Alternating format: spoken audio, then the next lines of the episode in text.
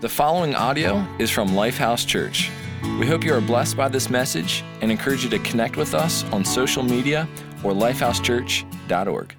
As we continue with our Don't Shoot the Messenger sermon series, I'm excited to introduce you guys to Pastor Derek Amsler from Crossroads Church in Shepherdstown, West Virginia. Look, this is a great church. We become friends and partners, and they're such an encouragement to us, and it's my honor to bring Pastor Derek back to Lifehouse. You know, last year when he came, uh, we had a privilege of introducing him to you, and he brought such a passionate message. He's a dynamic and powerful communicator, and in fact, we want to give you a quick preview of what you might experience experience uh, this weekend by sharing a little bit of what he did last year and revealing a little bit of his uh, musical abilities. I'm a lyrical assassin. And if I'm ripping and dipping, and if I'm ripping and dipping, and say work it, let me work it. And say work it, let me work it. And if I'm reach that funky message, white boy. Worship, worship, worship, worship, worship, worship, worship, worship, worship, worship, worship, worship, worship, worship, worship. The conviction on my heart, it brings a tear to my eye. And it keeps reality far from me. I just want to hide. Christ endured for a sinner like me. He paid the price when he died for me on Calvary Street. I once was blind, but now my eyes clearly see the sacrifice Christ became for you and me. He will stand by like no other man. Two sets of footprints within the sand. But as time's looking back, one is all I see. I guess these were the days that he was carrying me. He has proven his love time and again. He's pulled me from the fire of result of my sin. Compare where I am now to where I might have been. Get on my knees just to praise him again and again. God, thank you for loving me. It's undeserved. It doesn't make sense. I mean, the picture is blurred. I'm the one that owes the debt, but you paid my price. Jesus Christ, I owe you my life. I owe you my life. Say, work it, let me work it. Say, work it, let me work it. You're a brain affected, disconnected, booger picking piece of chicken on a stick with hot guacamole sauce. Let me work it.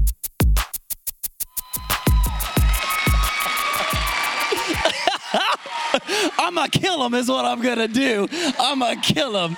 Oh man, what's up, Lifehouse Church? We excited to be in the house of God? Let's go. Let's go. I'm gonna give you one more chance at that. Are you excited to be in the house of God? Let's go. Come on. No other place I'd rather be than in the presence of God with the people of God talking about the things of God. So, man, I'm excited. Let me work it. Let me work it. Oh, I'm gonna kill him. I'm gonna kill him. Oh, seriously, it's great to be with you guys. Man, what what an exciting season you guys are in. 50 days from now launching Chambersburg. What's up? What's up? Man, I want to encourage you that if that that if you have the spirit of a pioneer or if you've ever wanted to be a part on the um, um, on the ground floor of something that is sure to have the kiss of God's favor. You need to be serving uh, Chambersburg. You need to be giving towards Chambersburg. You need to be signing up to volunteer towards Chambersburg. Uh, God is going to do something great through that location. I love Pastor Justin. He's a leader of a leaders. Uh, man, so just under the direction of Pastor Patrick, this thing's going to take off. Uh, uh, watch out, devil. Jesus is up out of the grave doing doing his thing through Lifehouse Church. I love it. I love it. Make sure you text 41411 for all the information. Uh, go ahead and subject uh, uh, that text I'm a boss and I do boss things. And somebody will text you on how to do something that is boss level. Big shout out to all of our campuses, to all of our campus pastors. What do we got now? We have we have Jay, we have Justin, we have Spencer, we have Dave, and we have the other Dave. All right, you guys are blessed with some of the very best, and of course we know that that leadership in a culture like this is not by accident. The hospitality, the vision, the community, the unity, the fun uh, that you feel here, that is a direct result of intentionality from your lead pastor pastors, Pastor Patrick and uh, Laura. Aren't you grateful for them, church? Come on. They are the best of the best. They really are. You know, I was thinking about this. I've never been around your senior pastor where he's not been dropping truth bombs, wisdom bombs, relational bombs, uh, life bombs. Uh, the, uh, the uh, dude is incredible. And you know, you know, I was thinking about this the other day. I don't think, I don't think I've ever been around your pastor where where, um, where, where, where um, one of these two thoughts have not crossed my mind. One, I'm always thinking, wow, I'm gonna do more for Jesus because of this man and I'm thinking to myself, I will probably end up in prison because of this man. So one of those two, one of those two. Well, hey, um, my wife sends greetings. We've been married for 14 years. We have two products of passion. We have a six year old daughter. She's the love of my life. She's my princess. She is daddy's little girl. And then we have a two year old son who's demon possessed. You all pray for him. I'm serious. He don't love Jesus. He doesn't. He doesn't. Parents, you know I'm talking about the terrible twos. That's a for real thing. That's a for real thing. And he's only two, but God is using him in a mighty way to be the sandpaper against the fruit of the Spirit in my life. But we do love him to death. But hey, let's pray and let's get rolling. God, we thank you. We are aware of your presence here this weekend. We ask that you would come in and inhabit the praises and the hunger of your people. So, right now, we ask that you would begin to change us and rearrange us, redefine us, refine us from the inside out. May we leave here honestly able to say one unto another, Surely the Lord has spoken unto us. In Jesus' name, and everybody said, Amen. Go ahead and tell the person on your left and on your right, I waited all year to sit next to you. Just go ahead and let them know. I waited all year to sit next to you. You made my dreams come true. You made my dreams come true. You know, when it comes to prayer, I grew up not the biggest fan of uh, prayer, and I know that sounds weird for a pastor to say, uh, but it's true. I thought I thought prayer was number one. I thought it was boring. I thought prayer was boring. Number two, I thought prayer was slightly scary because I memorized some prayers growing up that, to be honest, it just kind of scared the pudding out of me. And then and then number three, um, I wasn't a big fan of prayer because I thought prayer was rather difficult, and and uh, and uh, and because it was difficult, I didn't think I was any good at praying, so I just decided to avoid praying altogether. Prayer was a little bit weird for me. I wasn't attracted to prayer, partly because of the prayers that my parents taught me to pray as a little kid. And maybe, maybe, maybe your parents did the same thing for you. Um, think about some of the prayers that we prayed growing up. As I lay me down to sleep, I pray the Lord my soul to keep right? I mean, how scary is this? And if I shall die before I wake, what kind of keeper of the dead wrote this thing? You know, that's just scary, right? Good night, honey. Make sure you say your prayers and make sure that you pray to the Lord to keep your soul in case somebody would come in here and snatch it from your life tonight. Good night. Love you. Hugs and kisses. Sweet dreams. You know, I mean, I'm just not attracted to prayer growing up. I just wasn't. I just wasn't. And then to be honest, my Sunday school teacher didn't help anything because because because all the kids would show up to church or children's church or shout out to VBS and all that. And and uh, and uh, she would she would have all the kids get into a big circle. We called it the prayer circle. And then she would start off by praying, and we would all hold hands. And when she was done praying, she would she would power squeeze the hand hand of the kid next to her. And then they would pray and they would squeeze the hand of the kid next to them. And they would pr- pray and squeeze the next hand and it would go around this circle. Well, of course, I wasn't spending my time thinking about Jesus or praying myself. I was thinking about what I wanted to say so I would sound cool in front of all the other kids. But without a doubt, somebody on the other side of the circle would take what I was gonna say. And now I can't say what I wanted to say and what I had planned to say because then everybody will think I'm a cheater. And I was homeschooled and they went to public school. And if there's one thing worse than a homeschool kid, it's when a homeschool kid cheats off of a public school kid. So I can't do that. And so I would just I would just leapfrog prayer power squeeze to the next person. Boop, bam, like that. And just just keep it going. Just keep it going. I wasn't a big fan of prayer, and I think that I could make a very strong argument that in this particular passage of scripture, that the disciples weren't all that attracted to prayer either. Matter of fact, the Bible says in Luke chapter 11 that one day the disciples overheard Jesus praying as he often did. So you have the ease or uh, the disciples eavesdropping on Jesus praying in his normal prayer time. And when he was finished, the disciples came to him and said, Jesus, what was that? Man, we've heard a prayer. I mean, we're growing up in a Jewish society here, so so so prayer is familiar to us. We're not ignorant of prayer or how to pray. Matter of fact, our people taught us how to pray. But when we hear you pray, there's something different about the way you approach prayer. We've never seen it like that, but we want it like that. Jesus, when you go away to pray, there's something about the way you pray that is almost like you are enjoying your prayer time. We've never seen it like that, but we want it like that. Jesus, there's something about the way you pray that you seem to be connecting with God on a whole new level. We've never seen it like that, but we want it like that. Jesus, when it comes to prayer, I want it that way. That's what they're saying. And so Jesus is going to help them reframe the game of prayer so that they will move with purpose in their prayer life. Everybody say, move it with purpose. Oh, what if we're missing the point of prayer? What if prayer wasn't supposed to be a museum piece, but what if it was supposed to be meaningful? What if prayer was basically the moving sidewalk of our spiritual journey? And all we have to do is hop on and move with purpose, and we would make greater strides in our life. One more time, everybody say, move it with purpose. I want to read Matthew's account. Jesus is going to now tell them how to pray with purpose.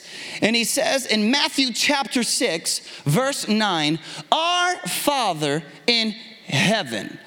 Wait a minute, Jesus, Jesus, um, you mean, you mean your Father? No, no, no, no, our Father.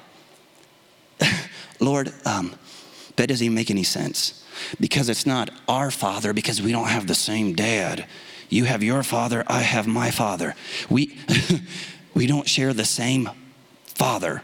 I was not conceived by the Holy Spirit. His name was David. Okay, so it's not our father, it's your father. And Jesus would interrupt that train of thought and he would say, That's true, but it's incomplete because you're, you're forgetting about another option, and that option is called adoption. Because when God saw you, he looked at you, he wanted you, and he wanted to bestow his kindness upon you to make you joint heirs with Christ. And so when he saw you, he wanted better for you. He wanted to give you a new name. He wanted to give you a new legacy. Oh, when God looked at you, the Bible says that He saw you stuck in your sin, an environment of hopelessness and disgrace and shame and pain and hurt and habits and hangups. Oh, but He wanted better for you. So our Father chose to adopt you to be a part of His family. Oh, there's just something about prayer that reminds us that God so much loved you that he would give his one and only son so that you could become his son or his daughter. Prayer reminds us that God is not just about the mission of His glory, but He's about relationships. That God wants to connect with us on a personal level. This isn't just some great grand God of the cosmos, although He is. This is also what Romans 8:15 would say, Daddy. It's amazing. The Bible says that while we were yet sinners, stuck in the rut of our own sin, the Bible says that while we were still enemies with God, that's when God died for us. Not when we got all cleaned up and got our act together, but while we were still sinners, He died for us. Watch me now. While we were still enemies with God, He was signing our adoption papers. Our Father who is in heaven. Watch this now. Hallowed be thy name.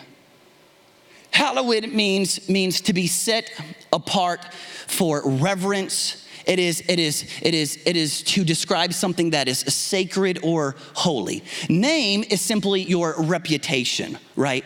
It is your reputation. How many of you, how many of you refuse to name your child a certain name because it reminded you of somebody else from way back when, right? Right? I'm not naming my kid Jennifer because I grew up knowing a Jennifer, and let's just say, I'm not gonna name my kid Jennifer, but our Father in heaven, unique, set apart, sacred, divine, is your reputation, is your character, is your nature.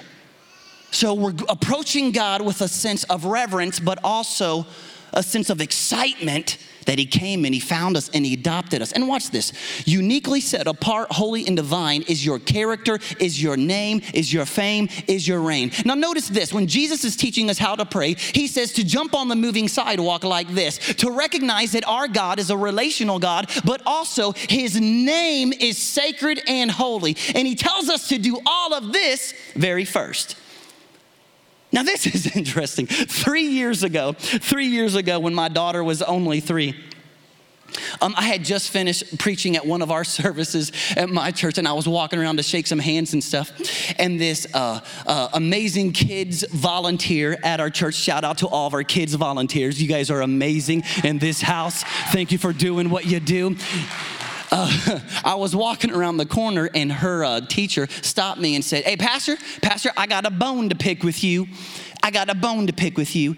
Your daughter told me in front of the entire class that you called her a butt face. I said, Oh, what? She said that you called her a butt face.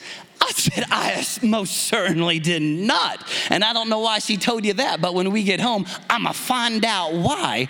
So we got home, we got home, and I said, Avery Taylor Amsler, did you tell your teacher in front of the entire class at Daddy's church, of which he is the pastor, that I called you a butt face? And she said, she said, Daddy, I didn't say you called me a butt face. I said you made me a butt face. Said, that didn't make any sense. Why are you telling people in daddy's church that? Why would you say that I made you that? That doesn't make any sense, baby. And she said, she said, she said, a couple nights ago, when you were giving me a bath, you washed my bottom, and with the same washcloth, later on, you washed my face. You made me a butt face. I'm a guy. I didn't know there was an order to this thing, you know? I mean, come to think of it, it does make a lot of sense. I probably need to change some personal hygiene habits. But, anyways, but, anyways, tell the person next to you the order matters. Go ahead and tell them the order matters. The order matters. Now tell the person that you just avoided, tell them don't be a prayer butt face. No, I'm just kidding. I'm just kidding. Don't say that. But the order matters. Why is Jesus telling us to do this up front? He's telling this because there's something powerful about getting into the presence of God. And first things first, the order matters. Don't come in with your to do list. Don't come in with with with uh, with everything that's heavy on your heart. Don't come in with all your drama. God is not a genie in a bottle, but He's a relational God, and it does something for our own spirit when we come into the presence of God, acknowledging His greatness and His and His divinity and His resume. God, I've got some things heavy on my heart. Lord, I've got some needs and I've got some wants and I've got some dysfunctional relationships. But Lord, before I get to any of that, I just want to spend a minute bragging on you to you. You are a good God. You are a faithful God. You are a generous God. You are a faithful God. So much, in fact, that I thought that battle way back when was gonna break me, but somehow you used that to build me. I thought that relationship was gonna kill me, but some but but but God somehow you used that relationship to refine me. Lord, there's been seasons in my life where I thought you forgot about me and abandoned me, but when I look twice, I'm able to see that you are a friend who sticks closer than a brother. There's just something about getting into the presence of God and first things first, acknowledging Him, His character and His nature that not only deepens your relationship with Him, but it fuels your faith so that whatever happens next, you can trust that He's got the rest. The order matters. Our Father who is in heaven, hallowed be thy name. Watch this one. Thy kingdom come. Your kingdom come, your will be done on earth as it is in heaven. Your kingdom, not mine, your will, not mine. Watch this. Your, your kingdom will. Your kingdom, your will. If you're taking notes, write this down. This is a recognition that submission will take you further than ambition. Lord, I've got my kingdom and I've got my will and I've got my choices and I've got my drama and I've got my goals. God, God, I've got my relationships, but, but at the end of the day, my legacy is too short to give my life to. Your kingdom come, your will be done. It's recognition that no matter what happens in my life, and even if you choose for whatever reason not to answer any of my prayers, I submit to your sovereignty and your goodness. Long live my King. Your kingdom come, your will be done here on earth as it is in heaven. Then he goes on, give us this day our daily bread and forgive us our debts as we also have forgiven our debtors. Let me land the plane here this weekend with this Forgive us our debts as we forgive those who have sinned against us, is really what it's saying. Everybody say debt. the Greek language of which this passage was originally written it had, it had two Greek words for our one English word, debt.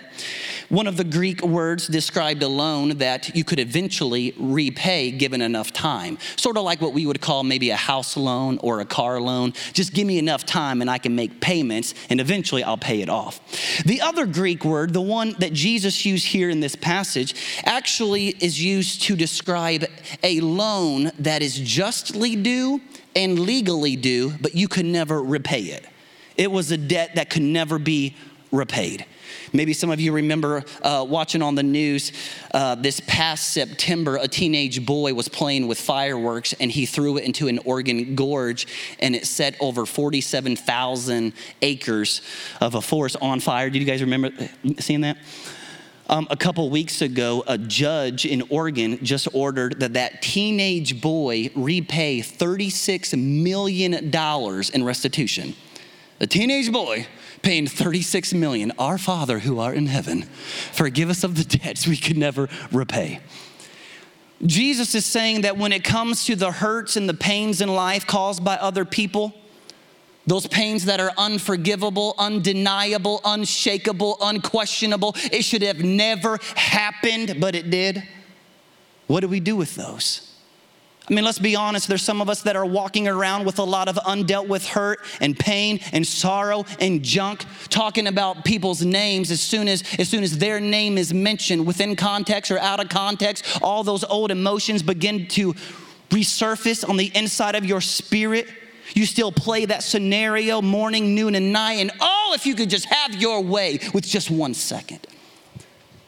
See, in order for you to, you to get from where you are to where God wants you to be on this, on this, on this spiritual journey, there's some things on the moving sidewalk with you that have to get off. And you know the beauty and the power of prayer is this prayer will always align your heart with his agenda, and it will always soften your heart from what the devil is using to harden your heart. Forgive us our debts, God, as quickly and cleanly as we release the debts of others. In my opinion, the number one tool the devil will use more than anything else on this planet to hold a Christian in bondage and to limit their life is unforgiveness and undealt with pain. One day, the disciple, Peter, who had been walking with Jesus for quite a while now, He's starting to pick up on this new kingdom mentality that forgiveness and freedom walk hand in hand. And so he says to himself, maybe one day, uh, you know what? I'm starting to get it. starting to get it. Jesus is always talking about forgiveness and he's always talking about freedom. You know, I saw, I saw him talk about forgiveness to the paralyzed man before he healed him. I remember Jesus talking about forgiveness and releasing the offenses of others with uh, Zacchaeus and with Matthew, the tax collector. Man, I was there when Jesus spoke to the woman who was caught in adultery and said, I don't, I don't, I don't condemn you either, but go and sin no more. He's always talking about forgiveness and freedom. So, hey, Jesus, I got an idea. Hey, when it comes to forgiveness and when it comes to forgiving other people, why don't I choose to forgive people? I don't know. The law of the day is an eye for an eye. You hurt me, I get revenge back on you. But you know what? Because it's such a big deal to you, Lord, why don't I forgive people seven times? Seven times. I love Peter, right? Peter's my type of guy.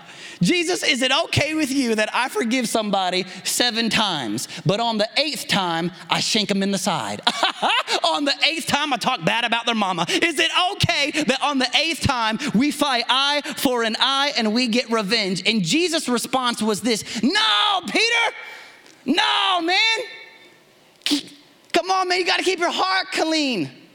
It's not seven times. Jesus said 70 times seven, or some translations, 70 fold, 77 fold. Now, what's the difference? 70 times 7 or 77 fold. And, and it all means the same thing, but here's why that distinction is so interesting because the first time the expression 77 fold was used was through an event that took place in the Old Testament, and it became such a familiar story throughout their nation. It became a common everyday expression for revenge. Here's where it shows up in Genesis chapter 4, verse 23 it says then lamech he's this he's this older guy who was offended by a younger man. Then lamech said to his wives Adah and zillah they had some sexy names back in the old testament didn't they? Come on girlfriend. Then lamech said to his wives Adah and zillah hear my voice wives of lamech. Listen to my speech typical guy right? Nobody around here is listening to me. Will somebody pay attention? He's just having it out for I have killed a man for wounding me, even a young man for hurting me. We don't know if that offense was physical or emotional, but this young guy offended him, and so he killed him. And he goes on, if Cain shall be avenged sevenfold, then by golly, Lamech 77 fold. And so this expression became a common everyday saying for somebody who was wounded and offended, and they wanted revenge, but they were gonna take it over the top for revenge. Maybe you've said something sort of like this yourself. Well, they can start the battle, but I'm gonna finish this war. If they do this, I'm gonna do that. If I see them again, here's what I'm gonna say. And we play out all these imagination or um, imaginary stories and uh, conversations in our mind about what we're going to do to them. And Jesus says, No, not, no, no, no, no, not seven times, Peter, 77 fold. The same way that you would seek revenge by going over the top before you came into my kingdom, I want you to extend the same level of grace by going over the top. Where it doesn't even make sense where people have to look twice to try to understand what you're doing.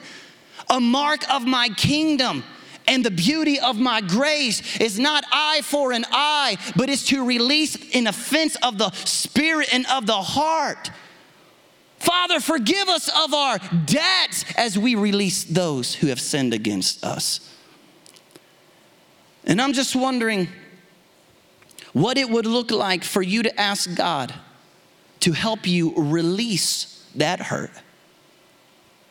I'm just wondering what it would look like for you to ask God to give you a new perspective regarding that issue. Matter of fact, I brought a picture with me. Go ahead and put that up on the screen. How many of you see a black vase? Raise your hand. How many of you see a black vase? How many of you see two white faces looking at each other? How many of you, the longer you stare at it, can see both? How many of you aren't going to answer any of my questions no matter what I ask? Most of you, all right, that's all right. We're working on it. I'm just wondering if this is your situation and, and, if that is your hurt and if that is your offense, what else could you see if you would look again being mindful of Him? I know it was painful and I know it hurt and I know it should have never happened. But wait a minute, God, give me the capacity and the understanding. Kiss, kiss my mind and my heart and my spirit and my attitude to look again, being mindful of you. That what the devil meant for bad, wait a minute, I see something else, and that's God using it for the good. What else could God do? In your life? What else could God do inside of your spirit if you would let some things go and allow His finished work to be completed? Look to the person who can heal you more than the person who hurt you. Because grace offers freedom and grace offers forgiveness. What is in your spirit? What is in your heart that needs to be released so that the good Father who is in heaven, who has healing in his name, can come in and touch your life in a brand new way? What is it in there that needs to be left behind so that you can get on the moving sidewalk and get on with your life? Let me ask you how's your relationship with God? Can you honestly say, My Father who is in heaven? Have you ever had this moment in time in which you've asked Christ to forgive you of your sins? Have you ever repented of your sins? You know, repentance is just a fancy word that means to about face, to turn around. I was headed this direction, but you know what, God? I see that that destination will lead will lead to a bondage and pain, death and hell, and the grave. So, God, I repent of my sins. I turn around, and to the best of my abilities, I want to follow you with my life. Have you had that moment? Is there something in your life, someone in your life that you've let set up a, a castle of pain in your life? Oh, today's the day to let it go. So, for the privacy of those around you, every head bowed and every eye closed, all of our campuses. If you would say, I don't have a relationship with God or I've been playing games with God, but today I want to make today a brand new day of the rest of my life. Man, would you just put your hand in the air? I just want to pray with you quickly. Thank you, ma'am. Anyone else? Yeah. Maybe you're here today and you say, you know what, I've got some things in my heart that I need to let go so I can move on. I've got some unforgiveness, I've got some bitterness in my life, but I'm ready to ask the good Father who is in heaven to bring healing into my life. Man, would you just put your hand up and down? I'm in a tough season personally myself where God is teaching me to let some people go. Yeah, yeah, yeah, hands everywhere. God, I thank you for your grace and your might. Lord, I thank you for the love that you bestowed upon us. God, I pray that the same power that raised Jesus from the grave would now raise us to a new level a new level in our relationship with you and a new level in life as we let some things go so that we can move on. Lord, I pray that this will be a new season. Give us new eyes to see and ears to hear and a heart to understand and a spirit that is motivated and encouraged to be all that you've called us to be. Help us to release some things and some people out of our life so that so that we can pursue with great intimacy and purpose our relationship with you. Give us strength for this cause. Give us strength for our todays, hope for our tomorrows. And in everything and in every way, we still declare that it is our Father who is in heaven. And hallowed be thy name. Kingdom come and thy will be done here on earth as it is in heaven. Oh God, give us today and every day everything we need for life and for godliness. Help us to release the hurts and the pains of other people just as you are releasing our sins from us. Lead us not into temptation. Deliver us from the evil one. For yours is the kingdom and the power and the glory from this day on, forever and ever and ever and ever. In Jesus' mighty and hopeful name. Amen. Thank you for listening to audio from Lifehouse Church, located in Hagerstown, Maryland. We believe that through Christ, life change happens here. So we invite you to connect with us further by visiting lifehousechurch.org.